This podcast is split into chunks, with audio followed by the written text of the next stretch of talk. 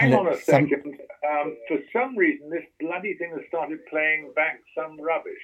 Oh, right. Hang on. I apologise. for that. Okay. I don't know how to how to get rid of it either.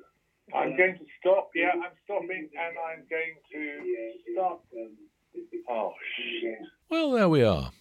I'm Jeremy Paxman, and evidently I know nothing about pressing buttons.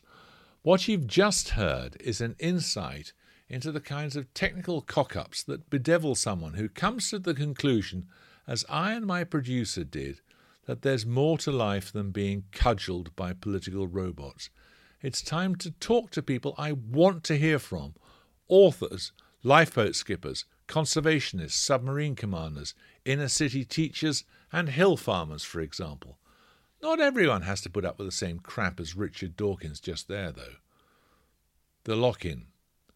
Not on the chat show roundabout, just interesting people over a pint with me.